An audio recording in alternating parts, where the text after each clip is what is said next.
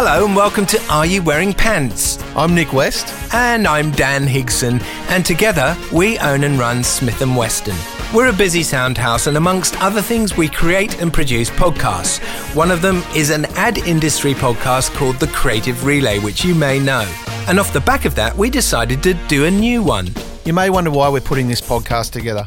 Well, we found that there was a massive change here in the studio when the pandemic hit. Lots of things changed for us, some good, some bad, and we'd like to get other people's insight on this, how it's affected their businesses, how it's affected them personally, how it's affected their careers.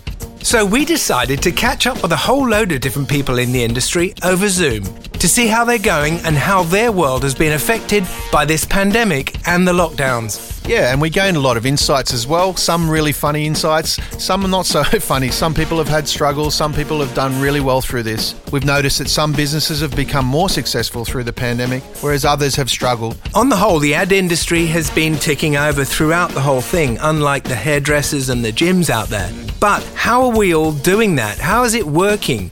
Do people like working from home, or do they hate it? For our first guests on the podcast, we managed to get hold of Tom and Jules from Special Group. It was a really interesting conversation with lots of laughs had. They're really interesting guys, and they've done some amazing stuff through this pandemic. Not only are they doing incredible work and growing their business by opening an office in LA and Melbourne, they've also got really interesting approaches as to how they keep their staff engaged, mentally fit and productive during these crazy times. So let's jump straight into the first episode of Are You Wearing Pants?, where we take a light-hearted look at some heavy subjects. Recording in progress.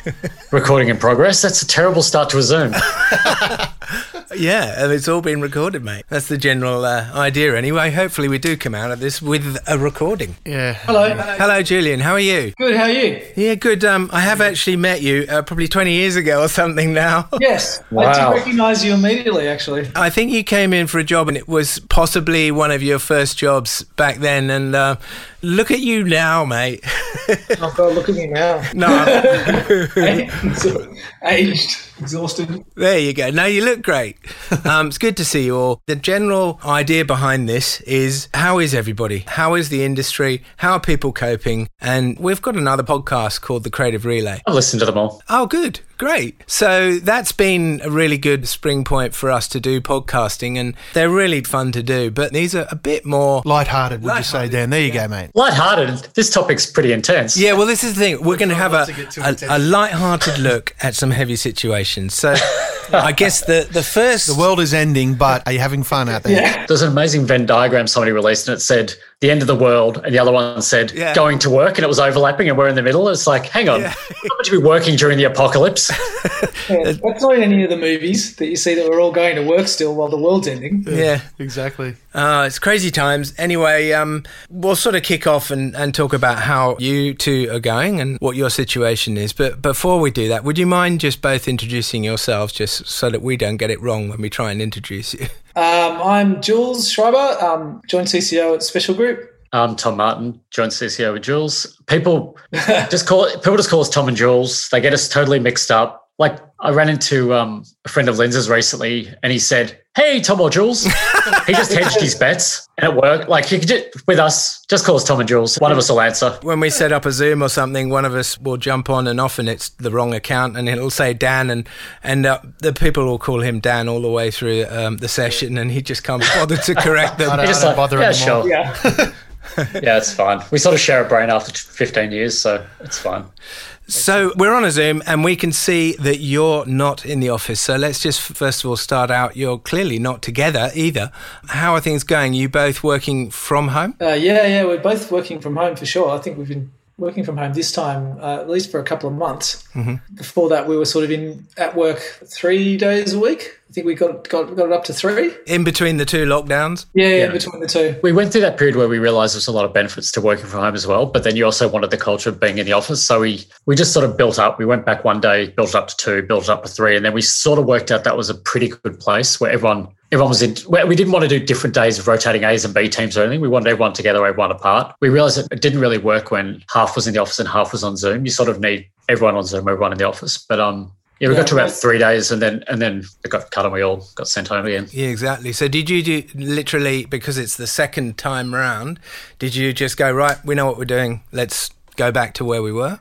Yeah, I think so. There were some things we adopted in lockdown one, which we brought back in. I think that what we've discovered is that lockdown two is very different from lockdown one. Oh, really? How's that? Tom and I were talking about this before. I think lockdown one, I think everyone was running on adrenaline. Like there was this huge surge of energy and a whole sort of, we're going to get this, we're going to figure out how to just sort of make this work and, you know, I guess survive, as in there was a real, you know, survival sort of instinct sort of kicking in for everyone. Everyone banded together. It's actually an amazing moment where the whole agency just banded together to sort of make it work and make sure, you know, we existed during that time. This time it's probably less adrenaline, more just how do we actually function as an agency day to day in this environment. It's a much more pragmatic time of just sort of getting stuff done and figuring out how to sort of almost try and do business as usual when it's not usual. Well, that's the thing. When this all hit last year, it was so new and so odd for it all to be happening. In a way, it was sort of exciting and everyone was like, wow, this is new. How the fuck does this happen? And now we've seen it happen. We're all a little bit more used to it. So we're actually going back into how we're actually going to make this work properly now. Your home situations, do you have families living in the same house? Have you got dogs, cats? How do you do it? I've just got a dog and my wife, but my wife also works at Special Group. Dog comes first there. Because the dog's lying on my feet. The wife definitely comes first. So it hasn't been that hard for us. I think I have a huge empathy for people who have to homeschool and all those things. I think that's where it gets extremely challenging when you've got to split your time between lots of stuff where we've just had the ability to work. Mm-hmm. Jules has got kids, so I think he's in a very different fight to me. Yeah, I've got two teenage boys, 12 and 14, and wife. We both work and the kids go to school, but we are very, very lucky. We seem to have... We moved into a house between lockdown one, lockdown two, and lockdown. In this lockdown, we all have separate rooms to basically go into our respective caves during the work or school day, and then we emerge, you know, afterwards, and everyone sort of sees each other again. So we can escape each other and not be on top of each other while we're sort of trying to get our day done. That space is crucial, isn't it? Like just before lockdown one, we also bought a place as well, and just I can't imagine what it would have been like living in a small apartment with two young kids and a dog. You know, that having the backyard and just having a place to, you know, escape a little bit and have a bit of space is so important, isn't it? Actually, it played a role in us buying a house this time. Really? We actually had conversations about, well, where are we all going to work? I think that's what's been happening out there. The property market's gone a bit nuts because people have gone, fuck, we've got to get this sorted. And some people have left the city, and some people have gone, we need extra room, we need a, you know, an outhouse or whatever it is for the office. So, you know, that's an interesting side of things. But less about the personal thing. How has it been professionally? Have you found it easy, okay, horrible? It was really interesting for us last year when it first happened because... the move to online and the move to Zoom, and it's got there's problems, of course, with moving to Zoom and what it's done for culture and what it's done for that ability just to catch up and constantly have chats and everything.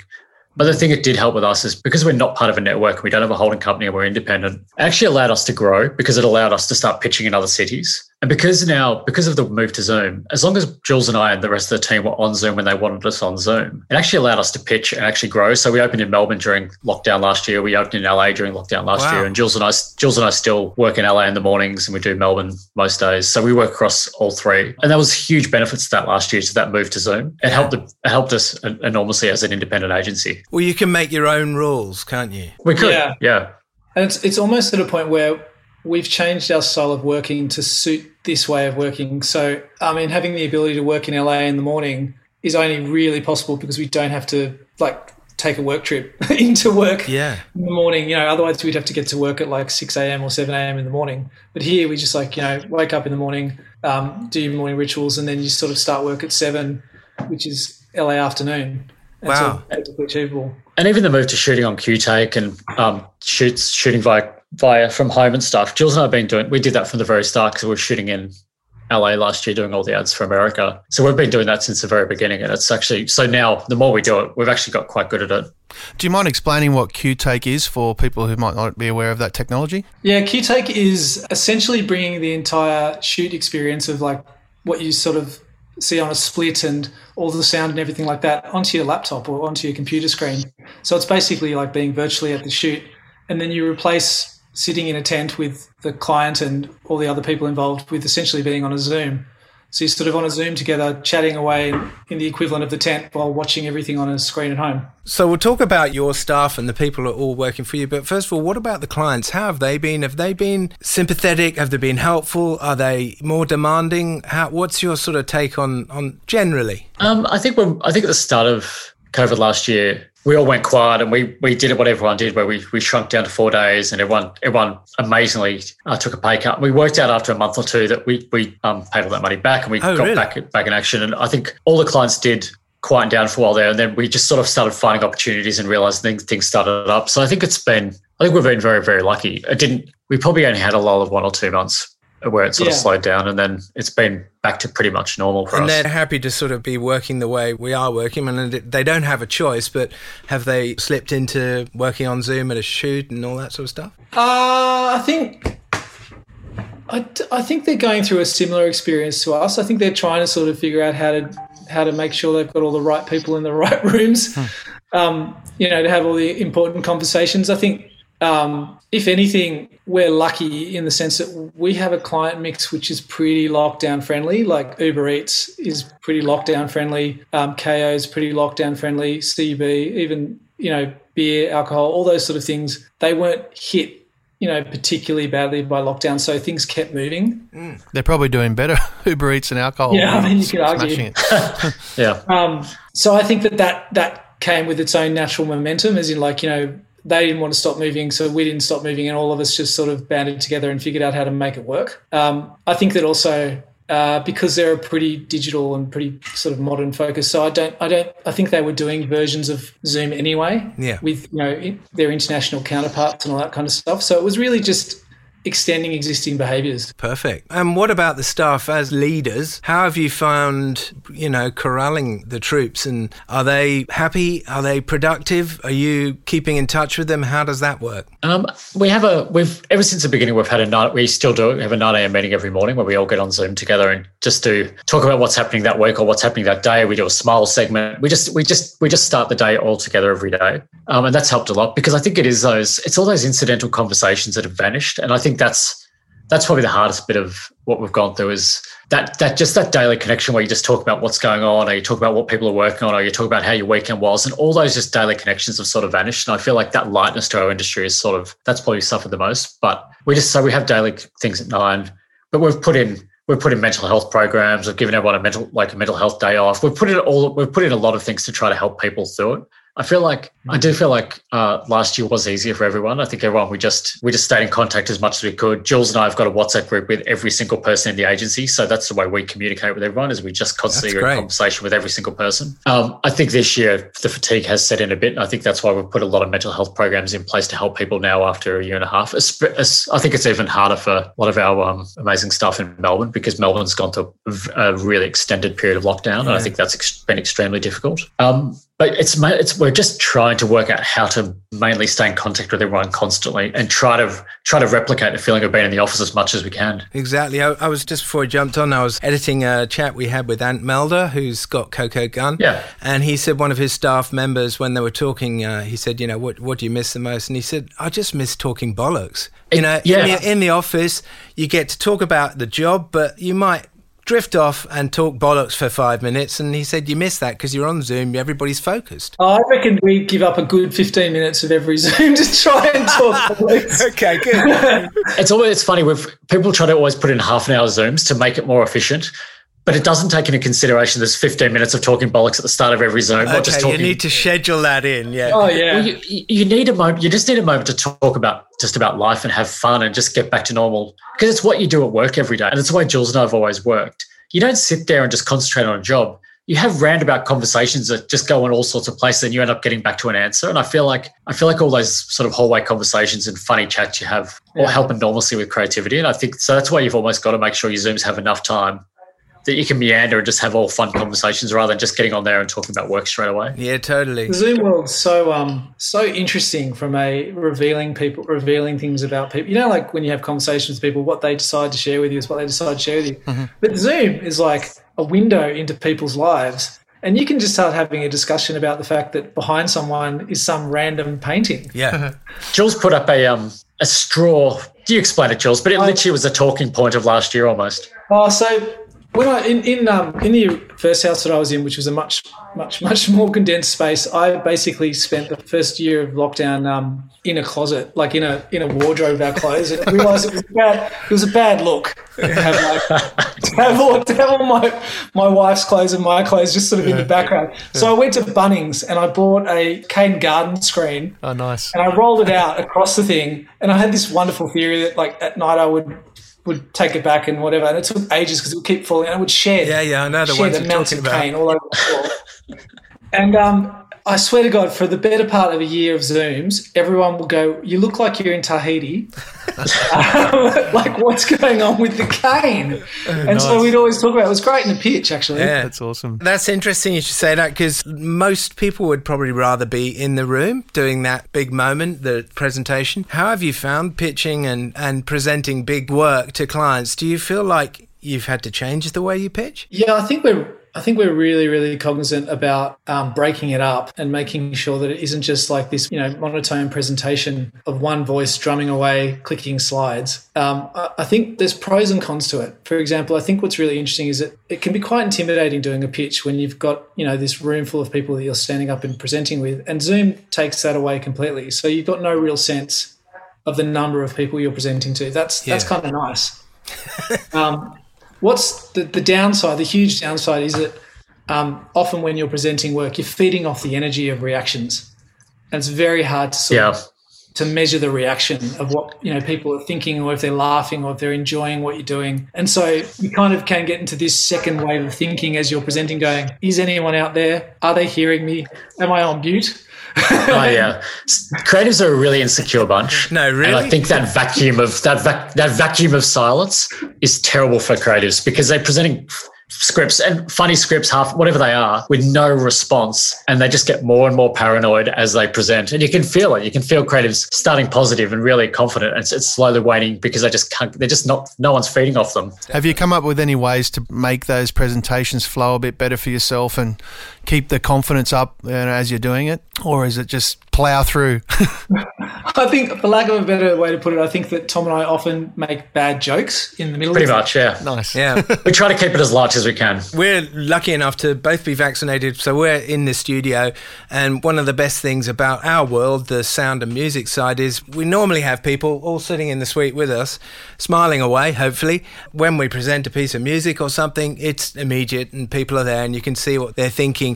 As you say, you play something on a Zoom, and what we're tending to do is send through links, and then we say, everybody go on mute, have a listen to it. And so we're looking at the screen going, was it he just smiled? Oh, he's tapping his foot. And you've got to turn your camera off now when you do that. That's just so no one can see, just because you know everyone is pinning your faces, all the faces of the people looking, so they can watch their reactions. Yeah, I know all our account guys and girls do the same thing. They pin all the clients' faces, and they, instead of watching what we're presenting, they watch all their faces during the presentation to see how they're acting. So focusing on the work, we have been very lucky to work on a few bits and bobs over the last few months, working with Steph, bringing in some pitch stuff and working on voiceovers, and everything we've worked on has been brilliant work. And also the people we've been working with are great. I don't know what you're doing then, but you're obviously hiring some great people.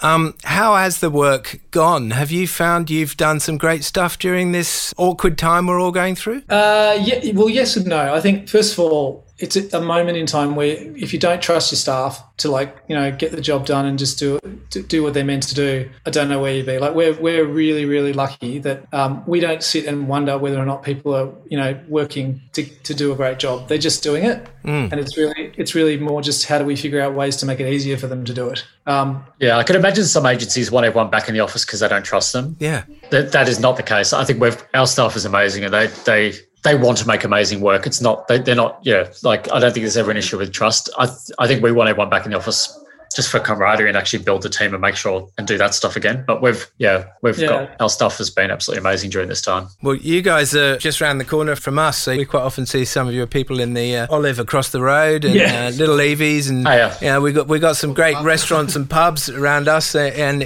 we're desperate to get back out there. So you probably all feel the same. Yeah. Would you be able to give us an example of a job that you've during this latest lockdown that has been affected by the lockdown? Maybe you had to change the way you shot it. Maybe you had to change the script because the tone of the nation was different. Are there any examples of that and how that work went for you? We did two jobs that sort of come to mind. One, we did Stop Dreaming and Go for New Zealand, which was all about opening the bubble and, you know, everyone actually considering the idea of going overseas. And that was very much in reaction to where everyone's head was at the time, was like, okay, let's see if we can sort of, you know, start people's brains again and get them to sort of consider not just like traveling locally, but actually heading overseas. And that was really about tapping into the idea that, you know, we've all been sitting here dreaming about going somewhere. They're great spots, by the way. I remember seeing them on telly thinking, yeah, really funny and really cool. Yeah. So what happened with that? Well, the whole production of that was overseas in New Zealand. Mm-hmm. So we had to basically manage the whole thing from having the Australian team here, some of us all in the room together, some even one of them on Zoom, but then the whole production happening remotely in New Zealand, using some of our Special Group New Zealand people on the ground there to sort of, you know, be some brains on the ground, and basically just sort of using QTake, as we described before, to sort of shoot the thing in pieces, both here and over there. Yeah. We also did an Uber Eats that recently with Simon Cowell and the Wiggles, and that was also same thing. Like in the past, like when we did Kim and Sharon, when we did Magda Savansky and Kim Kardashian, we went to the shoot and all that. They end up getting shot separately, but that's a much longer story. But but this one, obviously Simon Cowell couldn't come. So it was just an enormous amount of pre-planning, amazing production company with Finch, and working out how to make sure that you could shoot the whole thing in two parts and put it together later. Wow, that's incredible. I had no idea that Simon Cowell wasn't actually at the shoot. It just looked like he's in the same room. No, but that, I think because we did Kim and Sharon separately, we sort of had some confidence that it was possible. But Kim and Sharon, we had them in the exact same room, just on different days, where Simon and the Wiggles obviously had to be shot totally different parts of the world and put together. But I think that allowed us to realise it was probably possible. And I think... Yeah. That really shows, I guess, how our thinking's evolved, because when Kim and Sharon were shot separately, that was because Magda couldn't get her visa. So suddenly we had to shoot them on different days in the same set and put it together. And that was just, but when we had the conversation, we were literally in a room, they're going, so what's plan A? And he goes, well, plan A is that Magda rocks up on time and we all shoot it together. And we went, okay, what's plan B? And he goes, plan B is we get a stand-in who can sort of do all of the acting for Magda, and then we'll figure out a way to green screen it. We went, that sounds dodgy. And they went, plan C is that we shoot them separately. And we went, plan C is a bad plan. Let's not do plan C. Now plan C is normal. Now plan C is what we do all the time, and we're actually not even fazed by it. So I think that's what the world's changed. Cool.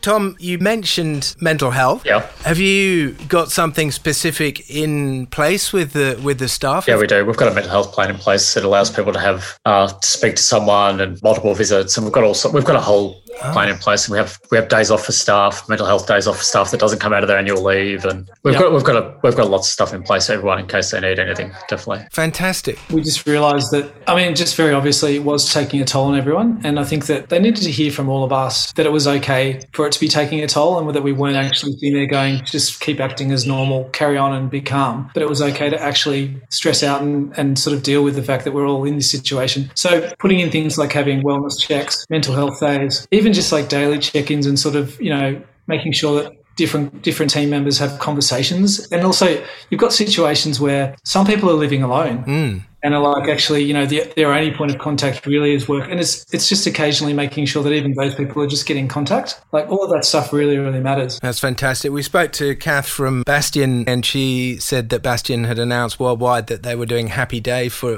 all their staff. So I think agencies are looking after people. And I think the most important thing that you've mentioned is trust, where I'm pretty sure until we experienced the first lockdown around the world, most company leaders, they'd be like, well, we can't have people all working from home. That's never going to work. That's not a thing. We've now realised it is a thing, yeah. And it does require trust. And what do you know? Everybody fucking does what they're supposed to do. It's funny as a creative though, because Jules and I, we spent our whole career when we worked at like Clem's together and stuff over the last 15 years. We spent very little time at our desk. There was a cafe in Melbourne City called Journal that Jules and I sat in. We sat there every day and worked in a cafe and just came to the office for meetings. And I think because we knew that worked, we've never sort of had an expectation that people sit at their desk and work at their desk anyway. Mm. Like I think that's the thing with what we do. As long as you hit deadlines or as long as you do great work, how you want to achieve that or the way you want to work and the flexibility of how you work. I don't think we've ever had this expectation that creators have to sit at their desk. Especially for creative people, right? You know, for creative people, you don't sit at your desk at attention and get on with things. Ideas come from random places. You know, you could be in the shower and suddenly the best idea turns up. Yeah, of course. This cafe we used to set up, we used to rub the walls because we just thought this cafe just gave us. There was something about this cafe that just did wonders for us. But, I'll have to go there. It's a very good cafe. I don't know. We just never had that expectation that creators sit at their desk. And I think ever since the industry went to open plan, you can't expect someone to sit at a desk and do a lot of thinking. So the thing, probably the one challenge is that creatives are used to working, well, the way that we work with creatives is that they're used to working in a team and figuring out how to think like a team, think in a team scenario when you're in Zoom land can be hard. And I guess it's sort of encouraging them to sort of go, it's okay to like turn on a Zoom and just leave the Zoom on all day and sort of act like you're in a room.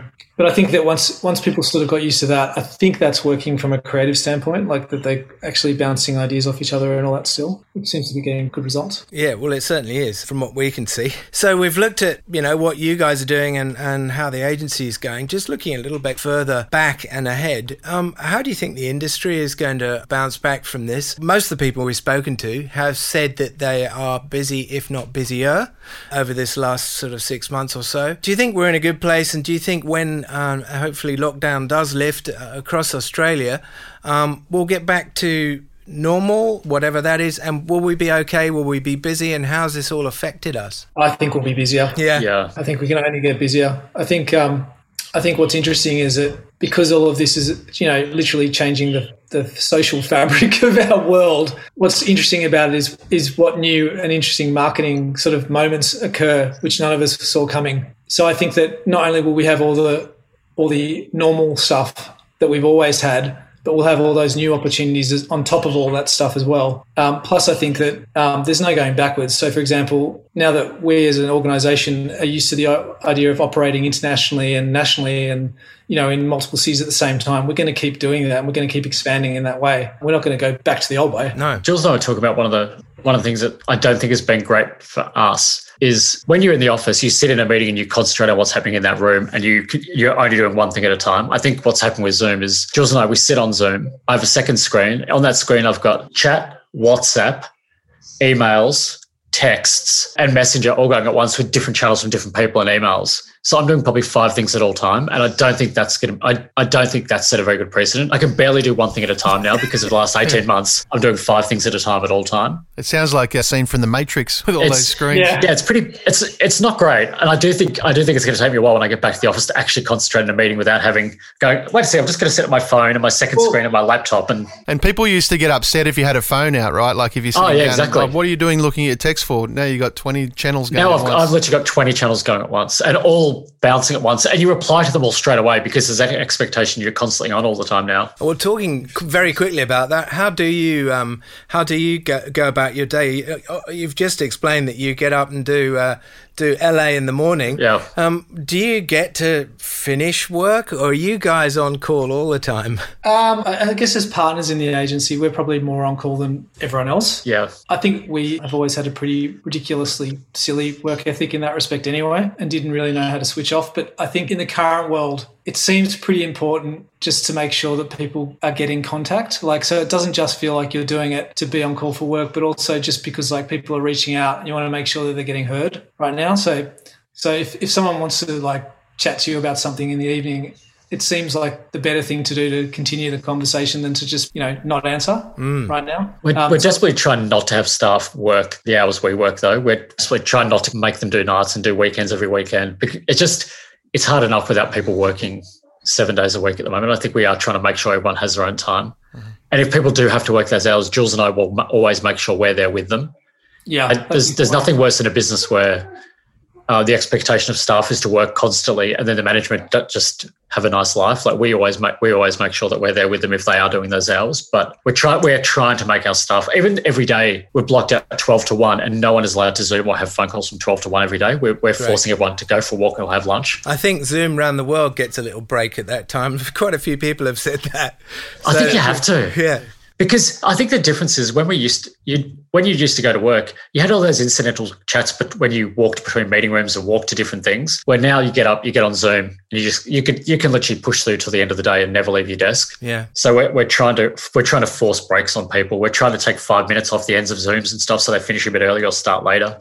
Just things to force breaks on people and give everyone a break from sitting in front of their laptop. Occasionally we'll have a day where we'll have like 6 half-hour meetings back to back. Oh. It's like playing chat roulette. It's intense. Yeah, you get to the end of those and you're exhausted. Well, so somebody told us it takes 30% more energy to sit on Zoom than have a phone call. So even getting people to push off Zoom and just have phone calls some of the day as well helps a lot. Okay. Because there's something about Zoom that's actually quite draining. Yeah, sometimes you just think, can't we just jump on a call, literally pick up the phone? Yeah. How's the IT side of things gone? Has everybody set up and got it all working, or is it still a complete clunky mess? It's a complete clunky mess.